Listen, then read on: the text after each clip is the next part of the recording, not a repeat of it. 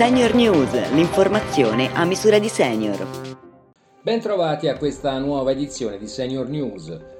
La terza dose del vaccino anti-Covid sarà somministrata dopo almeno 28 giorni dall'ultima dose, quanto prevede la circolare del Ministero della Salute che conferma che si partirà dalla prossima settimana con i pazienti trapiantati. A prescindere dal tipo di vaccino somministrato con le prime due dosi, si potrà utilizzare come dose addizionale uno qualsiasi dei due vaccini a mRNA autorizzati, Pfizer nei soggetti di età superiore ai 12 anni e Moderna in età superiore ai 18. Sono oltre 500 le chiamate che ogni settimana arrivano a Pronto Senior Salute, il servizio di Senior Italia Federanziani dedicato agli over 65 che non riescono ad ottenere da parte dei CUP il rispetto dei tempi indicati dai medici nelle prescrizioni per le visite specialistiche, gli esami diagnostici e i ricoveri.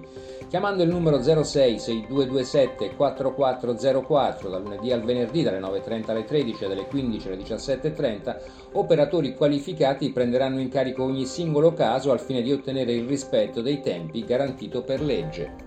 Nel mondo sono stati stimati oltre 250 milioni di casi di BPCO, in Italia sono oltre 2 milioni e mezzo. In pochi anni la BPCO potrebbe diventare la terza causa di morte al mondo. Principale causa resta il fumo, come ci spiega Stefano Marinari, primario di malattie dell'apparato respiratorio dell'ospedale di Teramo. Il 40% circa del, dei pazienti con questa patologia sono pazienti fumatori soprattutto for- forti fumatori o ex fumatori.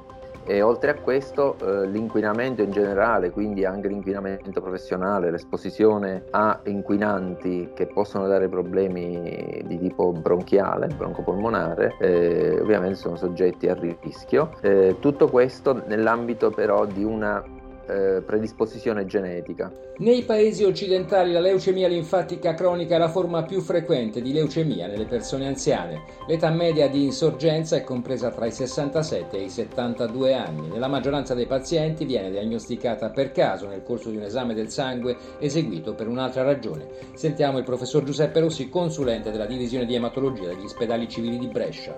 La gran parte delle diagnosi di leucemia linfatica cronica sono, avvengono in modo incidentale e sono asintomatiche, creano una preoccupazione elevatissima nel paziente che sa di avere una leucemia e interpreta questo come una condizione con un rischio di mortalità rapidissimo, cosa che invece è assolutamente non vera perché nell'80-90% dei casi non dà nessun'altra conseguenza pratica al paziente. Senior News finisce qui, vi ricordiamo che potete riascoltare questa e tutte le altre edizioni sul sito www.senioritalia.it. A risentirci alla prossima edizione.